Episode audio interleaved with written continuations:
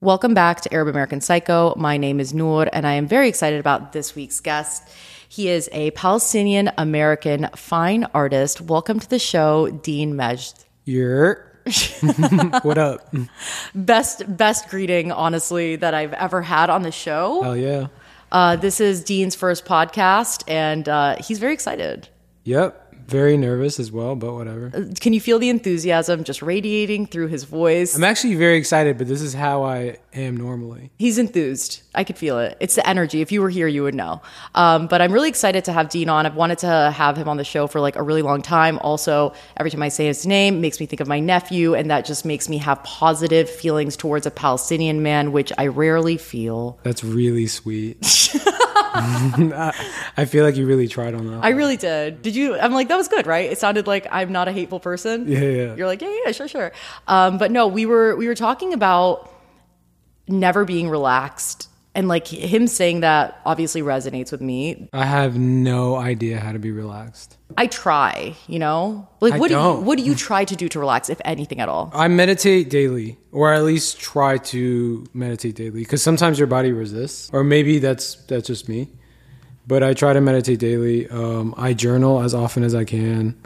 I'm in therapy, um, that type of stuff. I don't know if it helps me relax, but it helps me figure it out. You know. How long have you been in therapy for? Um, this is my second time trying, and I just had my seventh session, so it's fairly new. Yeah, but that's still that's. I feel like the first few sessions are the ones where people are usually like, I don't want to do this shit. Yeah, I had one- I I did uh, I started therapy in early 2021. Um, after my friend passed away, I was in crisis mode, and I had to stop because my therapist was really mean to me. What? Yeah, and tough love does not work on Therapists me. should not be mean. Yeah, it was crazy. Honestly, I was really confused because it, it was my first time in therapy, and then I stopped for a long time, and then I, this year, believe it or not, I got back into therapy for the opposite reason. My life is so good right now, and I hate to even like jinx it. I'm gonna knock on something, He's like looking for. Knock oh, knock he, on he wood. found some wood. Um, but my life is so good, and I'm so happy that I was like, oh, maybe I should go into therapy. Yeah, Yeah, because I started getting anxiety that something bad was going to happen. A hundred percent. That's literally what anxiety is all about. It's like, wow, things are going so well. Something, an anvil is going to fall on me. Yeah, literally anything. I'm a big self sabotager too, so I was like, oh, I probably need to figure this out. Wait, and like, but in what aspects of your life do you find that you self sabotage, or is it just like a general, you know, It's a you're- general You're, like a menace to society. Oh, uh, I feel like I shouldn't admit that, but yeah, Yeah. I get really um. The the term I like to use is self destruct. I self destruct a lot. Um, I say mean things to friends. I mean, I've been, I've worked that, I've worked on that. He starts calling me like, you stupid bitch. No, no, no, no, no. I've worked on that. Um, it's not like mean. I think. I think it's just. It's just um, projections of like. I don't know. Yeah, projecting is like something that like every human being is constantly doing. It's At very hard not to. It's very hard not to project. Yeah. um, regardless of like how self-aware you are or whatever is going on like it's just so natural for a human being to like want to like impose their own feelings or thoughts onto another person Yeah. Um, I do that. you're like i'm a fan yeah, yeah. We. I think I. I'm trying to be more active in realizing when I'm doing things and it's a projection as opposed to something I genuinely feel or whatever. Um, I, I'd like to think I'm a good listener, but I think, um, I think listening to people and figuring them out is the best way to kind of like separating myself from the relationship Yeah. or the person in front of me is the best way to understand when it, or when I'm not uh, projecting. and how do you do that I don't know. Honestly, photography does everything for me. So I think I I think through photo. Um. So I think I don't know. okay so i i do want to like get some like i want to get a little bit of like the the background regarding like you and like creating art when did you realize that you were interested in photography I didn't have that moment ever. My mom gave me a camera when I was seven, and I've never stopped taking photos. do you And remember I'm- what kind of camera it was It was an Olympus point and shoot with a zoom lens. And I know people who are into photography know exactly what camera I'm talking about because it's super cheap. You can get it for like twenty five dollars. Yeah, and I gave it to a girl I loved. Oh, and I never seven? got it back. No, no, no. I gave it to her when I was maybe like 23 or 24. Okay, okay, okay. Like that. Wow, that's really nice. I still love her. She's a friend of mine. I'm like, do you have the camera? No, I don't. It's gone. I bought I bought it again, and I broke it because I was taking pictures in a bathhouse with my friends. We were drunk in a bathhouse. Was the whole thing. As as just like another Yeah. another day. I know that I can't tell you how many times I've done that. I'm, Yeah. I'm- yeah, yeah, yeah, yeah. Um, but no, I mean, so you're not a sentimental person because I, I you would have to kill me and wring that out of my hands. It's crazy because I think I am. I think if you meet me, you would think that I'm extremely um, emotionless or at least cold. I oscillate between hot and cold. You give off a warm energy, though. I'm just gonna because I think it's um internally I want to make connections, but I'm very protective. So I think that uh, yeah, so I oscillate between hot and cold, and I I uh, have very kind of um, uh, extreme thinking. I mean, not a good thing to say. not a good thing to say as a Palestinian. hi, I'm an extremist. I someone told me that last week. A really good friend of mine. I didn't want to correct her. um, no, I, I go from like I'm I'm all or nothing. Yeah. All all the time. That's something that uh, my therapist told me, but I knew that already. Um, and it's not really great to think like that. But my work is the opposite. My work is extremely gray area, um, very emotional, hyper emotional. Um, very very intimate um kind of sad. Not sad but you know it's about the human condition so it's all of it you know? Um so i think all the things that are normal i guess you'd see in the work. I mean i don't know if normal but you know all the emotional things are in the work. And I think that that's something that you can very quickly like observe when when I look at any of your photography. Like you, it's like you feel something when you look at it, type of thing. Thank you. Which is not the case for everything. Um, and I don't like consider myself to be like, oh, like I like know so much, but like it's something that like even if I could pick up on it, like it's it's there. Like you can very quickly like notice it, but when you started taking photos, I know you were like seven, you were just like whatever, like how did you kind of move into like the space where you are now where I feel like you are inspired by like a lot by emotions. I don't want to speak for you, but like it does feel like it's a big part of your art. uh i don't think i'm inspired by emotions i'm inspired by understanding people And I think to really understand someone full through, you have to uh, be 100% open at all times. So when I'm creating, I'm super vulnerable, so people are super vulnerable. Um, and that's how the images have so much emotion, I think. Uh, and I think that's maybe the only time I can be vulnerable, to be honest. Wait, I I do want to. I'm interested because we've never. I've never taken photos with you, but like, how do you create a vulnerable environment for someone that you're shooting? Uh, heavy, heavy conversation. And I'm not even talking about because we're talking even before we started recording. We were talking very casually about everything.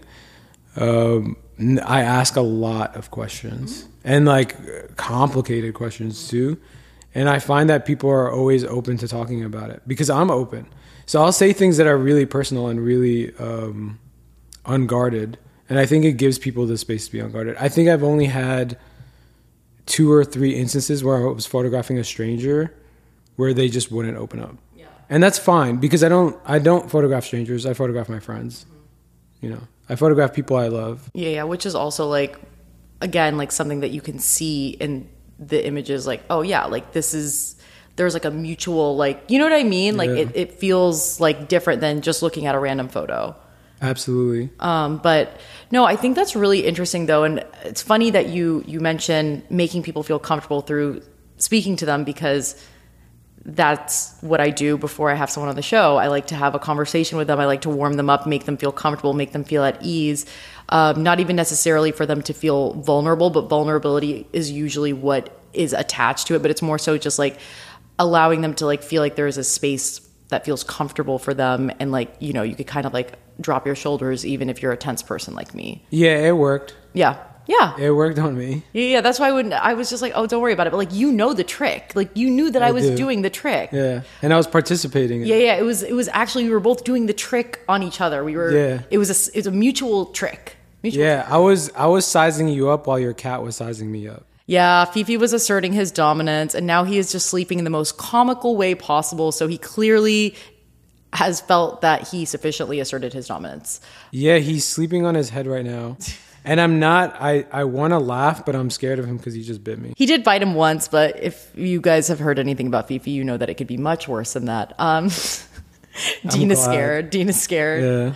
Um, but no, I think that that's actually really cool that you use like a similar warm up technique as me, and we do very different things. But also, what's interesting about that, um, not to give tips to manipulators, but it is a great way to like manipulate people. Yikes. Yeah, I know. Yeah. It, it's like you can use it like in an evil way. Yeah, I'd never thought of it that way. Right, because you're not an evil person. I read an article about it. To be fair, I didn't just like have inspiration. Okay. Yeah, yeah, yeah. No, no. I was reading. Did you. Google how many No, I read an article. I think it was fuck. Where was it? How to best manipulate? I think it was like on New York Times or something, and it was just Maybe like, you can write that article. no, I'm not manipulative. I only know how to just say exactly what I'm feeling. I wish I was manipulative. In fact, the amount of times in the last two months that I said I wish I could be manipulative is ridiculous because I sincerely wish that I could be in any way, but I only know how to say exactly how I'm feeling. That's I I. It's not that I can't. I guess I just feel so grossed out by it that I like can't do it. I like can't bring myself to do it. Why is that? Um, Because you're not a bad person. sure i like to think that i'm not a bad person but also if i'm Do you think you're a good person? yes absolutely Now I'm asking you questions. no I, d- I feel like i am a good person and it's uh, very much based off of like we were talking about uh, being highly critical of ourselves and i told dean that that is a quality that i think a lot of uh, palestinian children have and just children of immigrants in general because the expectations or the bar that your parents set for you is typically like you need to go above and beyond Yeah. because you have, so you many more met the privilege yeah, I I've mean, never absolutely no, no, absolutely not. Never in my life. My dad, more so with my dad. My dad is very impressed by everything I do, so I have that. But my mom, on the other hand, she's just like, I don't know. It's like whatever. Yeah. I mean, she doesn't say it like that, but that's the gist of it. But like, you can sense that there's some pride in it, but it's also like you should do more though. Yeah. And I'm just like, yo, In high school, did you ever get an A and your mom was like, "Why isn't it an A plus?" It's like, I don't know, mom. y- absolutely. And that's why I had tutors just nonstop because my mom was like, well, you can do better. I know you can do better. So we're going to make you hate school. That was my life, and I think that's why I'm an overachiever. Yeah. And that's why I think um, I'm not trying to be the best artist or whatever. I'm just trying to be the best version of me. Um, because I think it's impossible to be the best artist or the best anything, to Yeah. be honest. It's it's subjective. So it's like hard to be the the, the best. Ooh, I actually don't think art is subjective at all. really? Yeah, you can like shitty art, you know, Well, that's what makes it subjective. but it's still shitty art. But like to It's objectively shitty. You know what I mean? I mean, listen. There's objectively good and bad art, I do but you can like shitty art. See, here's the thing. I do feel that way. But that being said, feelings are not facts, right? So Right. just because I feel that way doesn't make it real. But I do feel that way. I feel that way about music very deeply. I'm just like, well, this is objectively a terrible song. And if you like it, you know that it's a terrible song. But like people like it. Like for real. Like they What's actually your favorite shitty song? Um, favorite shitty song. Wow, great question. I don't know. Maybe some weird, probably like early '90s, like weird alternative shit. Like what? I can't think of anything on the top of my head, probably because I've buried it so deep down inside me. But I will say, in high school, I bought an Avril Lavigne CD, and I was so embarrassed. Don't hate on Avril Lavigne. I mean, I liked it. I listened to it, but I was embarrassed about it because I was like, she's a poser. Like, she's not punk rock. Right, like, right. I'm punk rock. Like, I'm an anarchist, and like nobody understands me. As an adult, I think I could recognize Avril Lavigne's music as objectively mid. It's very mid. Yeah, It's very. But how mid. can you not? enjoy Her lyrics it? are that of a ten-year-old. Yeah, exactly. If but, that. But how can you not enjoy it? It's they're bops. I love a bop. Yeah. That's the thing. If you can admit that, you know, it's kind of trash, but it's like a bop, Yeah. no problem. Um, I don't even want to say too much about it, but like the way people feel about Beyonce We're not getting into It that. scares the shit out of me. I love Beyonce. I so we respect her can't as an artist. it. I Nope, respect her as an artist. Um, we can't do it. but like, yeah, no, like I'm just like I don't want to get into an argument. Here. every. I don't. Do you love her? I love Beyonce. You love her? I love okay, Beyonce. tell me what you love about her. Help me understand. I love Beyonce. See, that's the thing. When I ask people, that's all they say to me, and I'm just like, help me understand because I respect her as an artist. I think she's incredibly talented, but like, what? Like, I don't know. I don't. I don't get it. That's what I'm saying. I and it's not that I think it's bad music. That much I can say. Like, I can say no, no. This is like a. This is good music, but like, I just don't feel that. Like, wow, Do you not feel connected to Beyonce? not at all. Why? Do you think it's because she's a Virgo? I only say that because I'm a Virgo. Listen, the way that we just I'm a triple Virgo. he, he's lying. That is a lie. I am an absolute triple Virgo. He's literally making that up. Um, you check his birth chart. Don't check my birth chart. Um, no, we were talking about horoscopes, and I told him that I think, listen, if you like horoscopes, that's fine, but it's also like a cop out for developing an identity. Anyway, moving along. We don't have to get into that too. yeah, we're like talking about every controversial thing horoscopes, Beyonce. What else could we talk about? Russia. Um, no, I don't want to talk about Russia. Let's not get into that. Uh, no, but honestly, I think that going back to like art being subjective, Mm-hmm. I do th- agree with you that like you can say like, okay, this is objectively good, Mm-hmm. but I don't like it. Yeah, absolutely. There's a lot of really good art that I do not connect to. Yeah. Exactly. Yeah. And like it's just like, yeah, this is cool, this is pretty, this is interesting, but like I feel no Nothing. connection. Yeah, no, 100%. There's a there's um wow, I feel like this is a really bad example, but my friend Leon is an incredible painter. I connect he's not bad at all. He's actually incredible, objectively incredible. And I connect more to his work than the Mona Lisa, which is considered what one of the best paintings of all time or whatever. And I think that's fair, you know? I think understanding something is incredible and did this and did this or whatever, or left an impact and not connect to it, that's okay. I mean, th- I think that's what it is. And like, whenever someone, I, not to bring up the triggering B word, but like when I, when people talk about her and I'm just like, yeah, she's cool. I respect her. Like, there's just so much disappointment, right? And like, it, I've never been disappointed by Beyonce. I'll just put that. no, no, no, disappointment. No, no, disappointment when people recognize that, like, oh, you're not a huge fan of her. Like, people are disappointed in me. Like, how Oh no, I respect people's opinions at the very least. Yeah, I think he's that's. into democracy. I'm into a. I'm a big. Uh, I'm big into fairness. Okay. So he's fair. Yeah. Yeah. Yeah. I think it's it's better to be kind and to be fair than to be nice about everything. A hundred percent. It's called having boundaries. Yeah, Yeah. yeah. it I'm makes learning people about that. it makes people uncomfortable. Everyone like thinks they're so like progressive and woke, but like I'm telling you, as someone who has had no trouble setting boundaries at any point in their life, as you can imagine, after 33 years of living while being able to create healthy boundaries, I am in a place where like I'm so comfortable doing it, and it makes people super uncomfortable. Uh, I've I've learned I've only learned to set boundaries in the last maybe two years. Was that through therapy or was that just through like reflection? Um, I think a, a mixture of both. So, not to make it about me. it is about you. It's literally the episode is about you. That's literally the episode. Yeah.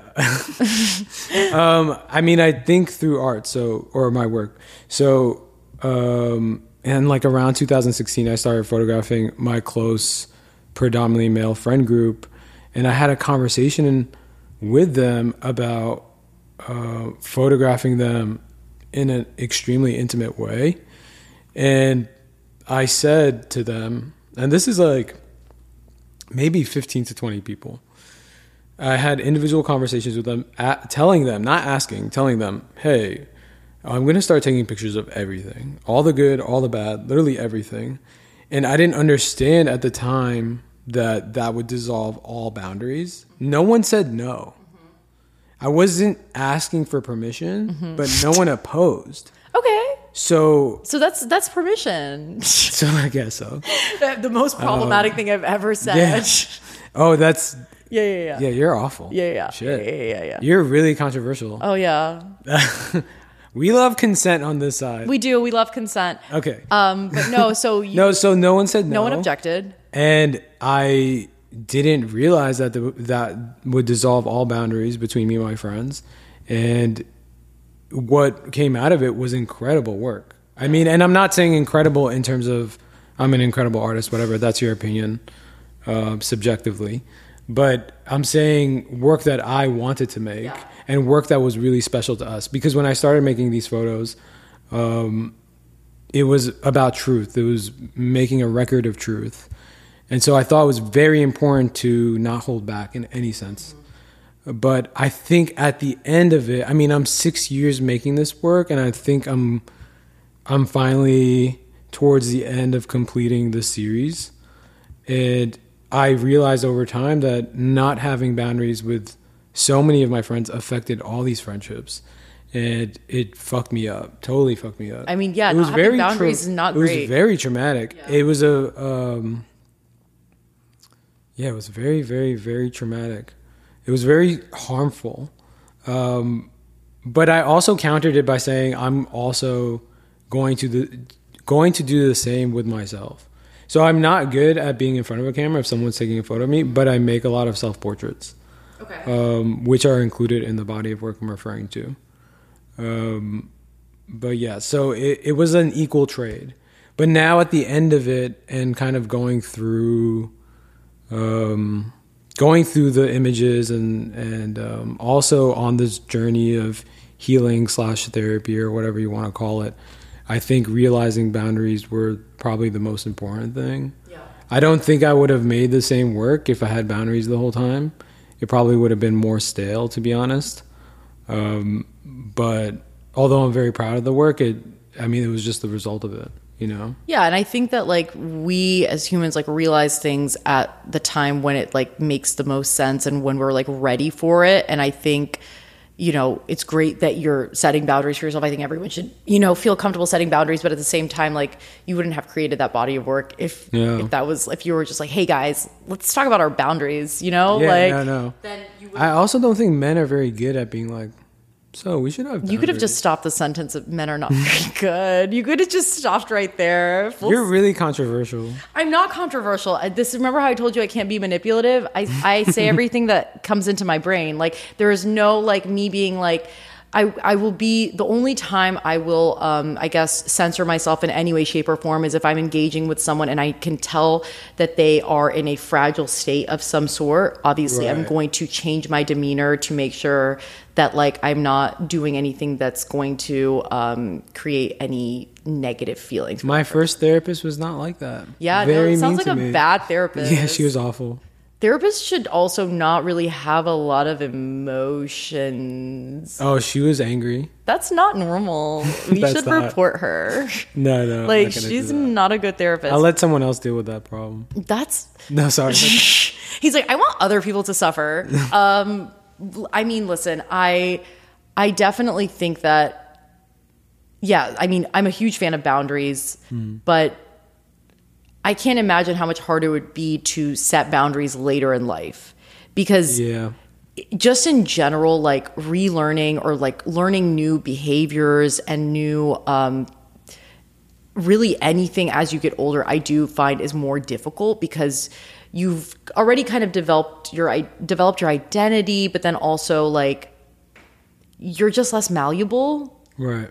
and like i feel like it's it's definitely more of like a challenge and like do you find yourself like being able to like stick to those boundaries easily or like do you find yourself wavering Um, it depends on the person. I think it's person to person. Uh, I I make a lot of space for my friends, okay uh, especially if I care about you. yeah Um, and I'm very, very those the the term friend, or I guess the idea of friend, or I'm very distinct around that. Like it's a very distinct definition to me. If you're my friend, you know you're my friend, and if you're my friend, I give you everything. But if you're not my friend, you'll you'll know immediately because I won't give you anything. literally wow me Yeah, same really? i'm like no like i i don't know how to be like a halfway friend like if you're my friend you're my friend All or nothing. and like if you're not my friend then like I'll say what up to you. Like we're not friends. Yeah, we're not friends. I've seen you at a party. Exactly. Like there's why are we gonna create false intimacy? Yeah, I don't want to do that. and you know, you get what I'm getting. No, I mean I, everything you're saying. I'm like I I couldn't agree more because it's not that I'm like against meeting new people. It's really nice to meet new people sometimes, and Mm. You know you'll be surprised. Like oh wait, like this person is nice. Like I remember when I was told about Dean, I was like a Palestinian man. oh no! And then I met him, and I was like oh my god, he's so, So nice. He's so, so nice. crazy.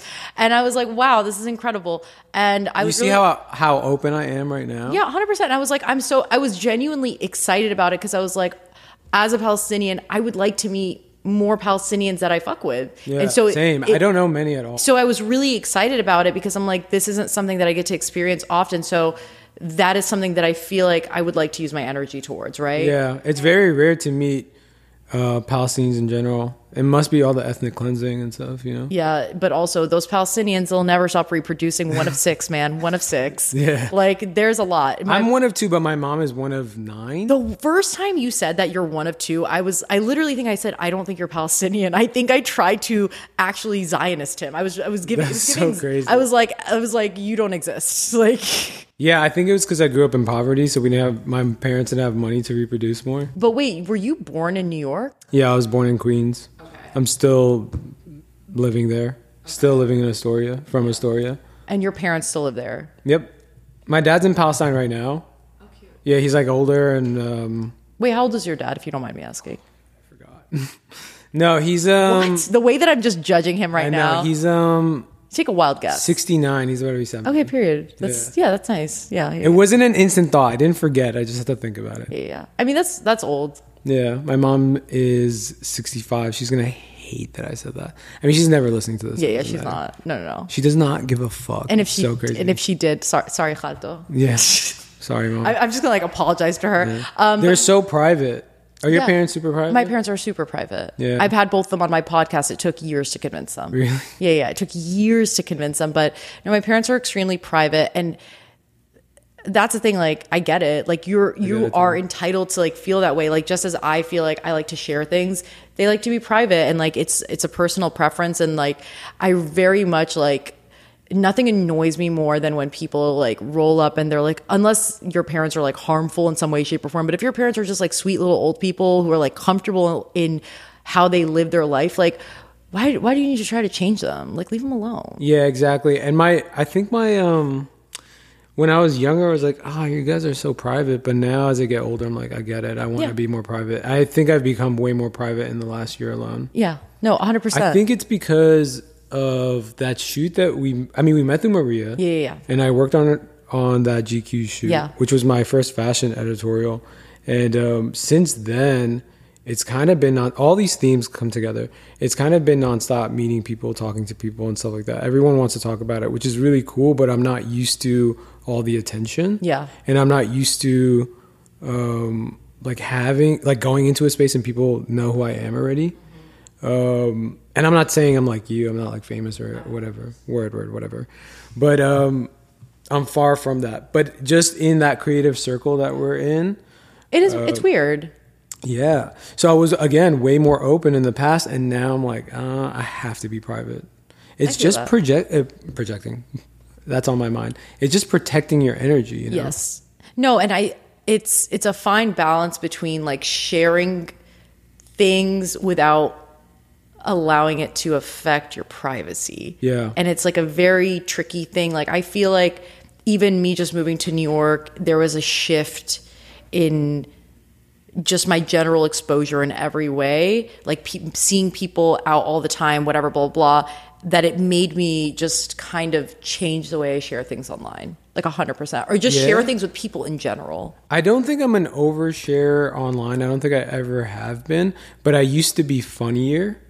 now I have to be more serious. I think. You don't have to be more serious. Who said I that? mean, I I mean, I had a little bit of a nasty sense of humor. I would say. Okay. Not in like a disrespectful way or anything Yeah, like that, but just a little, you know, whatever. I don't know what you mean, but you can sh- you, we can we can discuss that offline Yeah, because yeah. you're like that's that's we wiped it from the internet. Yeah. So I I don't do it anymore. I'm I take myself way more seriously on the internet. But I mean, I also take my work very seriously, and on Instagram, it's basically me just sharing my work. Yeah.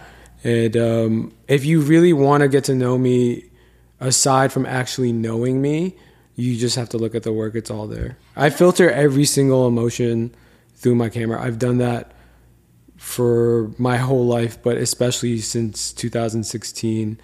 And even to the point that I had to create a boundary between me and my work because it's super unhealthy, obviously. Yeah. But if you really want to know who I am, just look at the work. Yeah, and like that's that's the thing. That's how you've chosen to let people get to know you, and like that's your outlet. Mm-hmm. Like that's your your mode of like self expression is through that. So it's like your identity in a lot of ways is probably like attached, not even like your identity, but like who how you present yourself. You feel is very connected to it. Absolutely. I used to think it was my full identity, and then I realized it wasn't, and it's unhealthy to. It's easy to be consumed. One thing. Oh, I was so consumed. I would say I think I detached this year, maybe.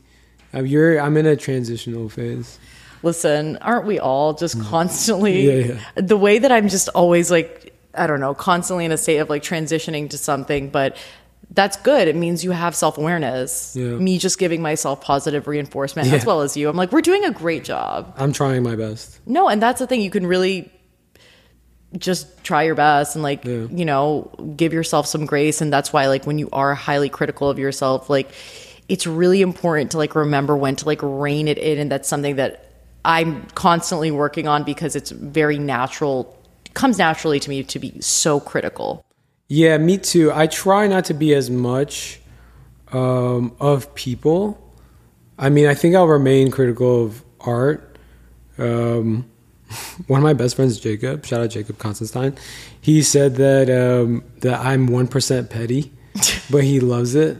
That it makes me who I am. that's funny 1%'s not bad Yeah. a little One percent is not that funny crazy. a, yeah. a little pettiness is kind of funny yeah, it's it makes me laugh yeah, it's totally unintentional. I'm like, not, I can't say the same for me. When I'm being petty, it's very much intentional, and I do think it's funny.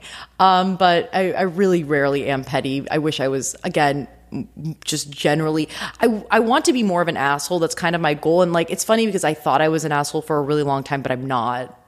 Like, unfortunately, I was an asshole. I'm like, I'm not. Time. But were you actually? Because yes, I thought I that. absolutely But I'm not an asshole. I absolutely was. okay, well, yeah. Yeah, I was a No, you seem sure of it. I'm gonna blanket apologize to everyone who I've ever been an, an asshole to. I'm a changed man, or at least I'm trying to be. I'm dead. The way this is just now an apology. Like, I'd like to address the people. And I I don't apologize. I mean, I do apologize a lot. Yeah. But I realize that's a people pleaser thing. So I'm working hmm. on apologizing when I really mean like it. sincere apology. yes. Yeah. And so I am sincerely apologizing if I've ever been an asshole to I really want to know what kind of shit he did, but also again, But this I- was, like, I can a- I can ask you later. Yeah, you can But I it. do feel like it's mean, we something. could talk about it later. It's some. Oh, you you feel comfortable? Okay, what kind of? No, no, no. We can talk about it. Oh, later. Okay, yeah. I was like, oh no, no, no, share it with the class.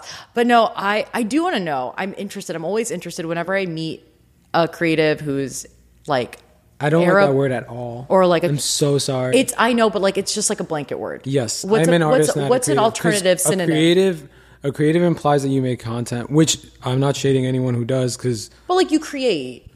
I do create, but I'm an artist, You are an artist. Yeah. I, to be fair, and I that- that's very pretentious. To, I hope I don't sound. it's not okay. So you, as an artist, I don't even consider myself a photographer at all.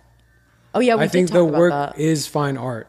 Yeah. because it's just the medium I've decided to uh, focus on at this current moment. I th- I think actually after I finish this body, I thought actually after I finish this body of work, I'd start focusing on production and directing short films and switching over to that.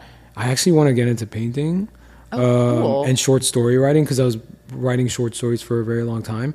Uh, but it's just the medium. I think if it was a different medium, I'd be saying the same things. Yeah. And that's and then also I'm extremely informal. Well, actually, I've become way more formal, but I'm extremely uh, non-technical. So I create the work. Um, so that's why I think the work is fine art and not actually photography. It's very intu- intuition based and emotional. I mean, that makes sense. That's the thing. Like, I'm not super well versed in like general in art. So I'm like, sorry to interrupt you because you had a question and I just I remember the question. bad. No, I know okay. the question is. Yeah. The question, the question is, I, everyone's on the edge of their seat. The question is, is did you feel like your parents or your community surrounding you were supportive of what you were doing? Absolutely not. Absolutely not. I didn't have anyone supporting me until 2016. I'm sorry, I'm laughing at you. It's just It's the, so the way funny. he reacted. He was like, "No," and I'm going to tell you why. Yeah, no, no, no. No one supported me. I've had friends when I was in my teens tell me not to take photos.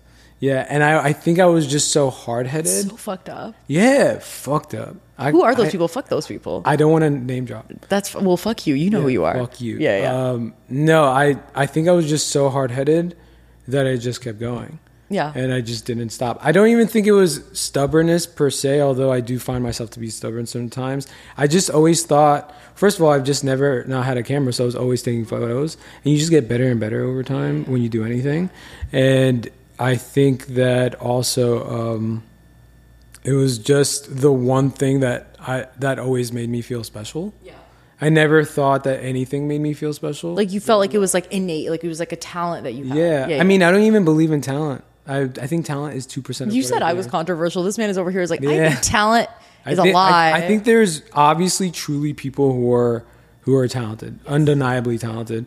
But for me specifically, and I would say for a lot of people, it's it's like two percent talent and all hard work I and mean, passion. Mm. Yeah, no, one thousand percent. Like these are all contributing factors to like being good at what you do, which is essentially talent. Sure, You know what I mean? Like it's but I think there are people who who were born talented, yeah, yeah. yeah. and I was not that guy. But I also feel like there are Maybe some people, the guy who told me not to take photos, he was right. I was really bad at that time. But I also feel like there are some people who might like try to do something for like a really long time. It's like not good. Yeah, I but I think that takes self awareness though. Right. To be good at anything, if you, I think you have to understand or have again pa- a certain level of passion and certain level of understanding. So no one supported you. No one supported me until I. So, in 2016, one of my really good friends died, and I mean, he was a good friend of mine growing up. So as adults, we're acquaintances. If Yeah. we're being honest, I because mean, it's yeah, that happens. But we reconnected a week before he passed away, and I photographed him right before he passed away. And through his passing, I met all of his friends, and we became super close. And I didn't understand at the time that we trauma bonded, but um, they became my best friends. And it was the first, and I was always taking photos. It was the first time I had uh, people telling me that they loved my work and that I should keep going. Wow. And I was shooting about I'm telling you, like 300 rolls of film a year. I mean, before I met them, it was like roughly like 150. And then it became like 300 rolls a, a year because they had inspired me to keep shooting. And then all the boundaries dissolved and yada, yada, yada. And that's what it is. Um, but that's once, once they uh, gave me that backing, I feel like I felt like before I met them, I had formed what I was doing. Um, but once they supported me, it made me a really good photographer. And I'm not even saying that as like I'm amazing. Again, objective, subjective, whatever.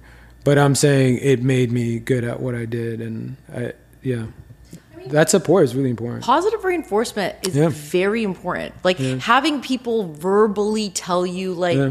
nice job. It's not the only driving force, but it definitely helps. It, it, it helps in such a crucial way. If, it, if you respect someone and they were like, hey, I think what you're doing is good, it's like, that means a lot. It, it holds a lot of weight, and it's something that I feel like is undervalued a lot, especially with like immigrant parents because they never received a lot of positive reinforcement. They so don't care about anything I do. It's so crazy. But like they don't. But they care about me. They don't necessarily understand what the point of positive reinforcement is like Right. genuinely and like it took me a long time to like have conversations with my mom to really figure out why it is that it was hard for her to give positive Mm-hmm. reinforcement and it comes from the fact that she never received it but also because it was not the norm in the society she grew up with she never received it and she never expected it Right. so it was just something that she never even thought of Yeah. And I think that they're not thinking about that because they're just trying to survive in this world. Exactly. And so, but it's interesting now um, as I got older, I could see my mom really working on it. And then I see the way she is with my nieces and my nephews, and she's so much better at being verbally encouraging and all of that. And like that, and it's like she's, she was able to recognize that it was something that she was lacking that maybe she could have needed or it might have been helpful to her or just something good com- could have came from it. So now she's much more inclined to do it. And i think it's super nice to like see her like actually trying to do it even though she literally was like for what? No one ever told me like i love you. No one ever told me you're doing a good job. Yeah. like i just knew my parents loved me. Like what is this i love you like you know what i mean she literally It sucks for someone like me who needs a lot of reassurance. I, I mean yeah I mean, I think we all need reassurance. yeah But I think I needed a lot of reassurance, a reassurance, especially being an artist, mm-hmm. because it's a very insecure space to be, especially if you're trying to be vulnerable all the time. yeah To create the type of work that I make, I have to be vulnerable all the time. And now I'm not as vulnerable. I think all of this is coincided, uh, coinciding together because I'm trying to finish the series. I thought I was going to do it for 10 years, and now it's about year six, and I think it's pretty much done.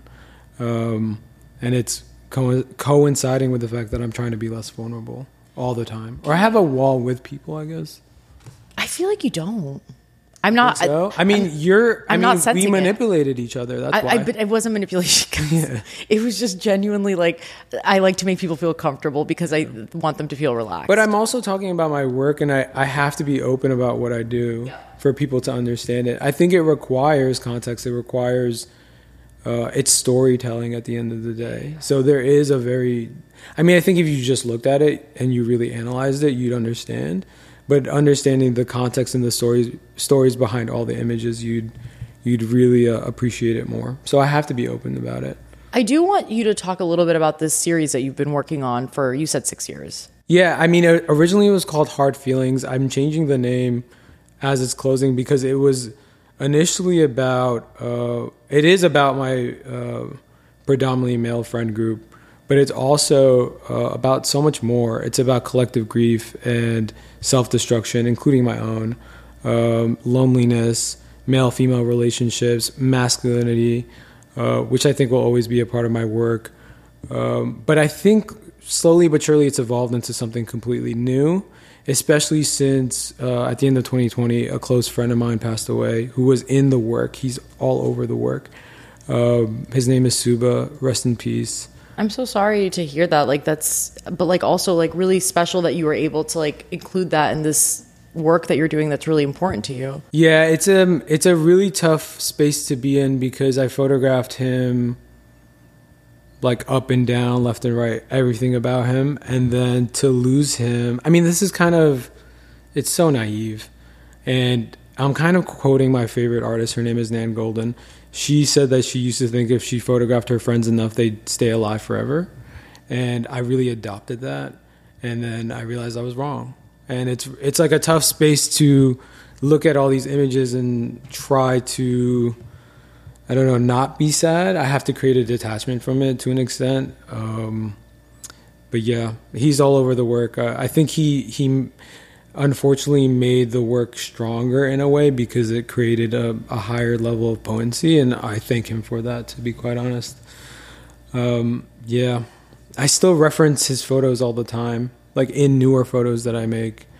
And I reference that grief because I don't think grief really goes away, to be honest. I think you just learn to live with it. Absolutely. No, like grief is definitely, I would say, one of, I, I like to tell people, like, as a form of reinsurance, that like feelings are temporary, right? Yeah. A lot of times that is like a form of like comfort, like, this is going to pass. However, like, grief and loss do tend to stay with you and it's just like you learn to live with it and you adapt and you develop coping mechanisms and all the things but like it's it's there like it's not Yeah. going to not be there and i think that's also really difficult because there's less comfort for those specific emotions Exactly. Life just changes. I think in Western society, they ex- people expect you to just move on, but it doesn't work that way. I've never experienced it that way, and maybe it's because I'm connected to people more because of the work that I make. I mean, there's five people in my life that I used to photograph that are now dead,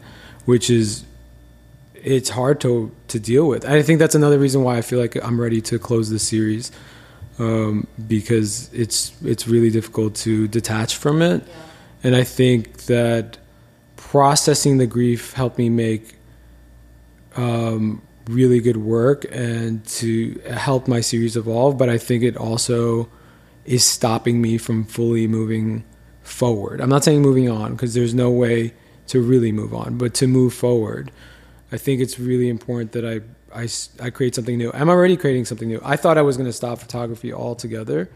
At the beginning of the year, I put the camera down, and then I um, started creating work with my cousin Dallas, and it's just been something completely new. And the work is more formal. Um, it's more elevated. It's slightly about identity. I actually don't like making work about identity at all. You'll never get that from me. Um, but it's a it's it's so much more layered, and I think it's because we have a very strong bond. And I'm Why very do you hate inspired by identity? him. Why do I, I hate could identity? I could see the disdain in your face as you said that. You'll never catch me making work about identity. So I need to know why. I love Well, to know why people don't like things. I think that. Oof. Now I'm gonna get controversial. Please. Um, I think that it's a trap.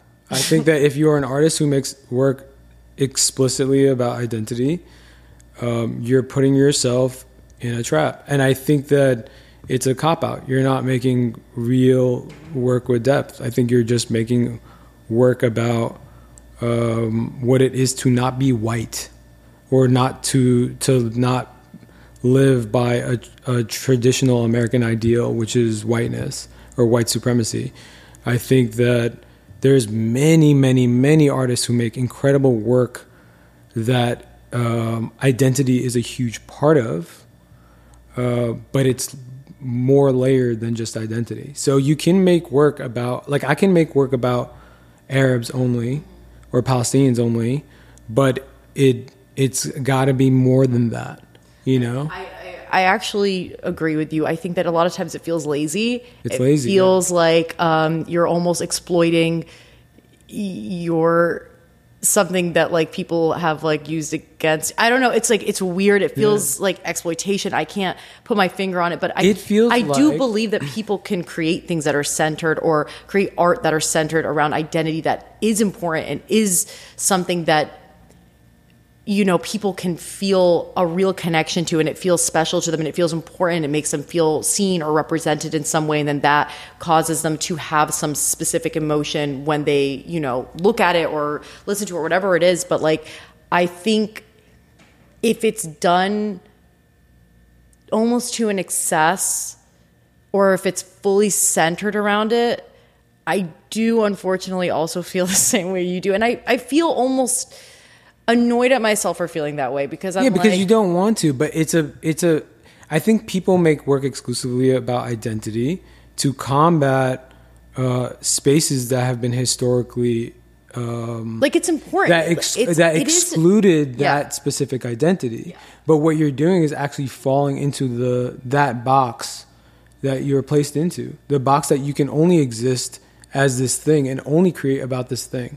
I think that identity is defined by a multitude of things. And you can see that in the work and it reflects where I'm from, which is Queens, you know? And that's the, most diverse place, you know? I think it's super layered. it is super layered but like here's the thing right i as someone who is visibly muslim the boxes i'm placed in are always the same right? And it was something that really bothered me for a long time not because i have an issue with wearing a headscarf not not anything to do with that. I feel super comfortable fine about it. I don't feel insecure about it. It just like don't i don't like that being the one defining factor about me. That being said i don't I don't disagree that it's not a defining thing about me that you can externally see, that you can observe immediately upon meeting me. And I actually like that when people see me, they think that is a visibly Muslim woman or sometimes an Orthodox Jewish woman, which happens Right. sometimes and is hilarious.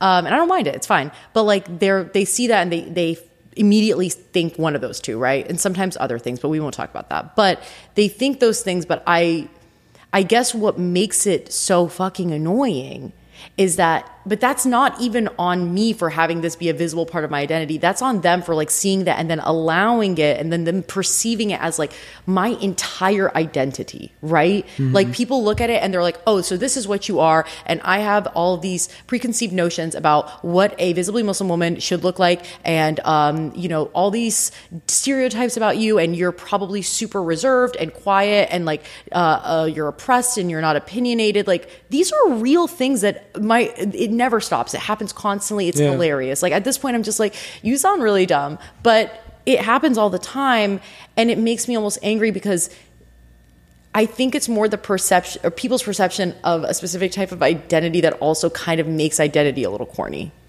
Super corny. I think that um, people want you to exist um, in a box at all times because they can't understand you otherwise. Um, but I think that's why um, I'm so happy to make work with Dallas because it's not about identity, although obviously we're both Arab, but it's also about this idea of I'm. I felt like I. I don't want to fully speak for him, but I feel like we both grew up as kind of black sheep. Like we're not the we're not Arab enough to be Arab, but we're not American enough to be American. That's, yeah, you just described the Arab American uh, existence. Yeah, the dichotomy. yeah, right? yeah, yeah. Um, and I think that is what the new work that I'm creating is touching on, in the in the most kind of underlying way. If it was explicitly about that, I'd be like, whatever. I think this is also boring, but I think it's it feels super lazy. Yeah and I rather it be complicated and complex, and uh, explore those themes. I've thought of images that I thought were like very, very. I resist creating images that are typical, I guess, and that are like following into like a stereotype. Exactly. Yeah, yeah, yeah. Because I think that's what people want to see. But I, I love being Palestinian. Period. But I love being Palestinian American and or I love being the artist that I am and then people finding out I'm Palestinian and kind of like turns it on its head.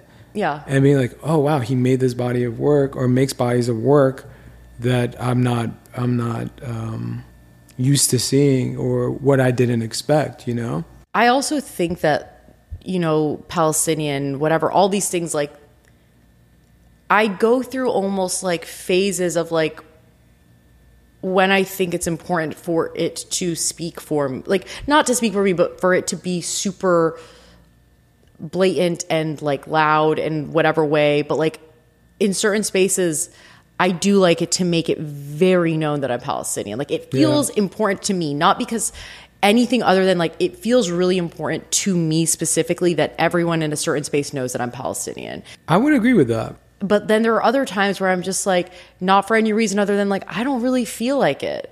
Yeah, I think it's, um, I have this issue sometimes that sometimes I'll be at a, at a party or an event or just in a social space where I don't know someone and they find that I'm, find out I'm Palestinian and they instantly want to talk to me about, um, Israel or Zionism or they want to give me opinions. talking about me? Because I've definitely seen Dean at a party and been like, let's talk about Zionism. Well, we can do that. Well, we yeah, can do that with other Palestinians, but I mean complete strangers who are not Palestinian or or not even like brown, to be honest, um, want to talk about it instantly. And I'm like, dude, I'm like trying to eat my Doritos. Like, I, am it's 9 p.m. Why do I want to talk about oppression yeah. or violence? Or I don't care about your opinion, and I'm sure it's not even that good, you know? I think people think that we're like dying to like talk about it all the time. And don't, don't get me wrong, love to talk about it. We can't really separate it from our existence. Exactly. Like we can't, but it's also like, yeah, I was at a brand dinner the other day. This girl tried to talk to me about like Islam. And I was like, ma'am, I don't want to talk to you about this right now. Like, I don't know you. And quite frankly, so far your opinion sounds stupid. So I don't want to engage in this dialogue with you because it feels useless. And also, I would like to eat my food. Yeah, and I think all that kind of all the personal opposition, I guess, to speak on things that people want me to speak about, and it's not conscious either. It's a, it's a subconscious thing where I just want to I don't want to do the things that people expect me to do. I've never wanted to. He's a contrarian. I think I might be a little bit, but I think that's what's inspiring me to make new work and to, you know, if I'm gonna make work centering around my cousin, Wait, who are you talking about? Dallas. Um, Dallas Is he actually he is my cousin. biologically No, your cousin? through marriage, but still my cousin. Okay, okay, okay. Okay, yeah. Because I was He's like, he's Egyptian. He's not. Palestinian. So No, that's why I was like, for a second, I was like, wait. But it doesn't matter because he's even if we're not biologically Oh, no, I have Egyptian cousins. Yeah, Yeah, yeah. He's the best person I've ever met, honestly. That's And really nice. That's really special. No, he's he's. I just didn't know if you were doing me. the fake cousin thing. I No, just no, no. to He's check. really my cousin. Yeah, yeah, And yeah. He's yeah. He's inspired me so much. He's pushed me as a person, as an artist. Uh, we spend all our free time together. He's he's incredible, and I don't want to even talk about him more because he's so private. But he's yeah. I I You hope love your cousin. I love my cousin. Yeah, It's get a T-shirt. but then also, I should get a T-shirt. But also, um, just making work with him is such a pleasure, and we're making really potent work that touches on all these subjects, but also doesn't at all. It's something entirely new, and I, it's super layered. And I and it's hard for me to talk about it because it, it, we're just in the middle of it, and it's you know the last body of work is six years. I think we're going to be making this for a little while. So I don't know how long. I I don't know when to ever cap a body of work. Um, so I don't want to go super deep into it, but it's it's inspiring. I mean, I I genuinely put down the camera this year and I picked it up because working with him was just been so inspiring, and he he pushed me to to evolve as an artist. I didn't think I could open a new chapter in my work, and he got me there. So I'm really excited about the new things I'm working. But it's crazy because since the new stuff, since all the GQ Middle East stuff coming out, people are so interested in the older work, and I feel like I've kind of I'm in a place where I'm closing that chapter of my life and opening something new, but people are really like just catching up, you know?